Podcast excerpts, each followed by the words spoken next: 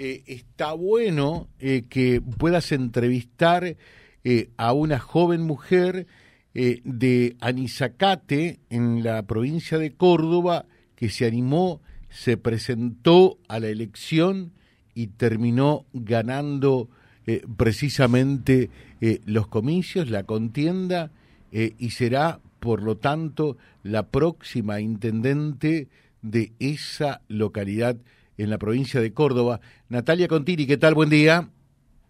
Muy buen día, muy buen día chicos, gracias por la presentación. Desde acá, desde Córdoba, les enviamos un saludo gigante. Bueno, ¿cómo fue esto? ¿Cómo, ¿Cómo surgió primero la idea? Se sabía que, me imagino, no era tarea sencilla, no era tarea fácil. ¿Cómo fue? A ver.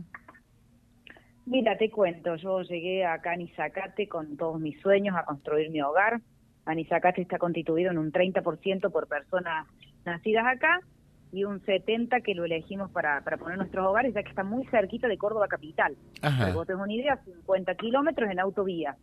Así que eso nos permitió a, los cordobeses de la capital migrar y, y, hacer un crecimiento gigante acá en Anizacate. Pero bueno, notamos cuando, cuando fuimos pasando los años, viendo las gestiones, de que no avanzábamos, de que no salíamos del lugar en el que estábamos, queríamos ir a, a sumarnos, a acompañar, proyectar junto al municipio, porque ahora nosotros que tenemos muchas ganas de, crear nuestra comunidad y ser parte de ella, y bueno, no nos encontramos con esa posibilidad, una gestión a puertas cerradas, bueno, después fuimos descubriendo que llevaban 20 años en el poder, 30 actualmente, o sea, la persona que, que se va del mandato municipal estuvo 30 años como único gestor, entre jefe comunal e intendente, uno de los feudos pequeños del PJ y del kirchnerismo. Así que bueno, era una batalla bastante 30 años de mandato. 30 años de mandato, así es, una persona que ingresó a la, al mando, digamos, del municipio a los 22 años y que se retira ahora con 52 años. O sea, realmente era una tarea difícil sacar a una persona, despojarla del poder después de, estar tres décadas eh, allí, ¿eh? en el sillón de intendente. Sí, era muy difícil, era un desafío gigante, sobre todo para para una ciudadana común que, que se involucró en el 2019 en política, sin militancia, sin pertenecer a las estructuras partidarias, lo cual todos sabemos que es absolutamente difícil y adverso competir, eh, que te reconozcan, que puedan llegar a ver un proyecto o una capacidad. Y nosotros logramos todo eso, logramos crear un proyecto desde los vecinos, una gestión que queríamos que fuera pura y exclusivamente de las necesidades de la gente. Y eso lo construimos caminando tres años a Nizacate, con un diagnóstico en la mano y preguntándole qué es lo que usted quiere para su lugar, cuál es la obra más importante que considera necesaria, eh, qué problemas tiene su barrio, eh, qué problemas tiene usted en su hogar. Y esas preguntas abrieron una puerta a la participación de los vecinos que fue imposible cerrar. Y a tal punto que cuando nosotros cerramos nuestra campaña y, y nuestro mensaje era acompáñanos a abrirle la puerta al futuro en Anizacate. Y los vecinos sintieron eso cuando fueron a votar, que abrían una puerta que les habían cerrado durante muchísimos años. Tanto los nacidos acá, ¿no? Como los que llegamos, porque esto fue, fue general. Yo he recibido muchísimos mensajes de mis vecinos de apoyo, hasta los que no me votaron, me dicen, yo la verdad, Nati, no te voté porque creí que no ibas a poder llegar y la verdad es que me alegra tanto ver que sí, porque eso también es un voto de confianza del vecino que por ahí no lo logramos convencer, no lo, no lo logramos empapar de esa esperanza, pero que cuando lo veo hoy dice, wow, el cambio es real, existe, era posible. Y estoy muy contenta por eso. Claro. ¿Qué pasó entonces después del domingo? La diferencia fue exigua, ¿no? Los votos se contaron todos de a uno. votos, 19 votos, si eran 20 mesas. Teníamos trabajando más de 120 personas afectadas al escrutinio porque éramos cinco listas, así que vos calculás un fiscal por cada lista, más los presidente y vicepresidente de mesa, más los fiscales generales. Mm fueron casi 150 personas custodiando ese conteo de todas las fuerzas. Se logró cerrar en paz, se llevó eh, todo el proceso eleccionario se llevó en paz, gracias a Dios. Se logró cerrar el escrutinio, pero bueno, la carga de, las planillas del escrutinio son lentas en el sistema. Y esa carga fue de a poquito, de a poquito, de a poquito, hasta que las 20 horas estuvo completa. Pero se vio que desde el otro lado habían cometido un error, la lista oficialista había contado mal sus votos y festejó festejó un triunfo que no tenía. Y bueno, Ahora estamos en esa etapa hasta el escrutinio definitivo, donde, bueno, eh, mm, creo que 30 años de, ganar, ganar, ganar, ganar, no, no dejaron margen para el aprendizaje de la pérdida, solo aprendimos a perder los ciudadanos comunes y hoy lo estamos viendo en vivo y en directo a eso porque hay un grupo privilegiado que no que no está dispuesto a ceder ese lugar que perdió, ¿no? Será la justicia la que la que deberá O sea que todavía el oficialismo, quienes son gobierno hoy, de alguna manera no reconocen la derrota. No, no, no, por supuesto que no. Por supuesto. Y no, son 30 años, es muy difícil a esa persona decirle, señor, usted a partir del 10 de diciembre se convierte en un ciudadano común. Y sí, seguro, seguro. seguro. O sea, nosotros estamos acostumbrados a ser los ciudadanos comunes que nos levantamos, abrimos la puerta, salimos a laburar, la peleamos, pagamos un impuesto, renegamos, vamos al súper, dejamos la mitad del tallo porque no nos alcanza. Todos creíamos que era fácil ser el ciudadano común. Mm y resulta ser que no, que lo excepcional es ser el ciudadano común, que la pelea, que demuestra el valor que tiene. Porque el que está rodeado de privilegios, que tiene el poder en la mano, que hace lo que quiere, con lo ajeno obviamente, porque dispone de lo ajeno, no está preparado para ser un ciudadano común. Y ese es el aprendizaje que tenemos que tomar, ¿no? Recibió por allí, me imagino, eh, porque esto es así, se dice las derrotas son huérfanas eh, y las victorias tienen innumerables eh, autores y demás. Me imagino que habrá recibido muchos saludos, felicitaciones y demás después del domingo, ¿no? Muchísimo, muchísimo, y, y, eso lo agradecí, decidí contestar personalmente cada uno de los mensajes. Mi teléfono literalmente explotó en mi mano, o sea, explotó, fue una una cantidad de mensajes de cariño, de fuerza eh, hasta ahora, ¿no? Porque eso continúa, la gente está, a ver, acá para Nizacate fue un hecho histórico, para Nizacate se desató eh, un, una, como un clásico, ¿viste? El que están todos atentos para ver cómo se define. La jueza electoral se convirtió en el bendito bar que va diciendo sí, sí, no. La verdad es que ha sido muy positivo porque hemos oxigenado democráticamente a Nizacate después de estas elecciones, las próximas que vengan van a ser así. Y cada vez más participativas. Y eh, cuando ahora ve eh, este culebrón a nivel nacional de Juntos por el Cambio, que es Charetti, sí es Charetti, no. Eh, alguien que, que vive en la provincia de Córdoba y muy cerquita de Córdoba capital, a 50 kilómetros nada más, ¿qué piensa? ¿Qué ve? Mira, yo viví en Córdoba en, la, en el inicio de la gestión de, de, no, de Schiaretti, no, de la Sota, ¿no?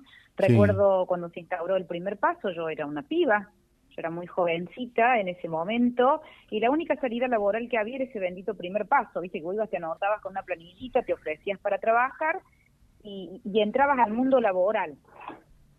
Yo decidí no usar eso en ese momento, me acuerdo, dije, no, esto no puede ser tan fácil, y si es tan fácil, una trampa tiene y vas a quedar preso después de eso. Y yo salí a buscar laburo, pero busqué el sistema tradicional, que me contratara la empresa y, cumplir desde ahí. Fue un daño tremendo el que se hizo desde el lugar de, digamos, de la destrucción de la oferta laboral real y del sistema de contratación para darle dignidad al laborante.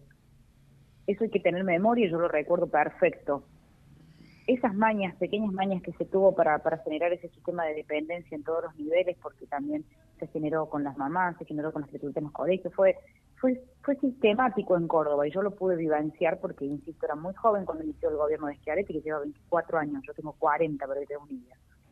Así que yo era muy, muy jovencita. Hoy está en su ocaso, hoy ya está agotado ese sistema hoy no hay un pase de las SOTA Schiaretti Schiaretti de las SOTA, ¿sí? Creo que mm, vulnerar el sistema de Juntos por el Cambio ante la inminencia de las elecciones provinciales en Córdoba es una clara intención de debilitamiento hacia un candidato, ¿no? En pos de, porque yo estoy segura que después de esta negociación va a quedar en la nada, ya van a ver. Va a desaparecer esta, esta charla que tenemos ahora, esto que estamos diciendo pero se puede llegar a perjudicar la elección de Córdoba, lo cual sería absolutamente dañino para Juntos por el Cambio y que Juntos por el Cambio tenga cuidado porque los cordobeses fuimos la cuna de Juntos por el Cambio. No están midiendo el nivel de daño que los y la gente que la gente que está en Córdoba con Juntos por el Cambio no lo quiere Charetti dentro de Juntos por el Cambio. No, si no hubiese elegido junto a Hacemos por Córdoba. Esa es la realidad. No hay otra fuerza representativa del ciudadano que labura, que la pelea. No hay otra fuerza ¿Y Juárez va a ser el próximo gobernador? Eh, en Córdoba, Luis Juez. ¿Va a ser gobernador? Va a ser gobernador, ¿sabes por qué? ¿Por qué? Porque soltó, soltó la bolsa de cemento y se fue a hablar con la gente. ¿Te acuerdas cuando decían el cemento no se come? Bueno, el cemento no se come. El cemento no se come y divinas las circunvalaciones y todas las obras en Córdoba, pero cuando llegó la pandemia nadie podía circular y los hospitales estaban destruidos. No teníamos respiradores. ¿Y qué íbamos a hacer? No, no iban a, internar a la gente en, la, en las autovías, en el cemento, en las megas obras que se habían hecho. No, no se podía. Necesitábamos los hospitales de pie y no estaban listos. Yo creo que ahí fue donde radicó mm, la diferencia. Cuando la gente se dio cuenta que era prioridad. ¿Era prioridad realmente tanto cemento o era prioridad que mi sistema de salud estuviera en condiciones? Y no quiero ahondar en la educación, porque si me pongo a hablar de la educación, te voy a decir que el 90% de nuestros niños quedaron desconectados, que los docentes no sabían dar una clase de forma virtual, que en los colegios no había conexión a internet ni siquiera para que el docente fuera a conectarse y le diera una clase a sus niños. Entonces era tan importante el cemento y no necesitábamos educar, perdimos dos años de escolaridad de nuestros niños. Termino con esto, Natalia. Eh, si realmente eh, es ungida intendente, cosa que se prevé que va a ser así, por lo menos si se ratifica a partir del Tribunal Electoral los resultados que se dieron el domingo, eh, va a sacar eh, allí un, busto de, Néstor Kirchner y lo va a reemplazar por uno de René Favaloro? Mira, nosotros no tenemos un busto, tenemos una estatua completa del señor Néstor, una estatua de cuerpo entero, y no reemplazaríamos ¿sí? No es sacar y reemplazar, sino que la colocación de la estatua de Néstor fue una decisión unilateral por parte del intendente, inconsulta para con la sociedad y un homenaje por ser el, mayor representante del Partido Justicialista. Entonces, imagínese que acá en Anizacate vivimos ciudadanos, no afiliados partidarios. Entonces, como vivimos ciudadanos y no afiliados partidarios, vamos a tener que sentarnos con, con esa fuerza partidaria, poder hablar con ellos, y decirles, bueno, miren, eh, Anizacate quiere representación de estos valores, no de estos partidos, ni siquiera yo de los míos a los que pertenezco dentro de Juntos por el Cambio, eh, les he dado una bandera, yo he usado la bandera de Argentina en mis actos, cuando he lanzado mi campaña, cuando la he cerrado, eh, la bandera argentina ha estado ahí, porque esos son los valores que quería transmitirle a los vecinos de Anizacate y a mis hijos.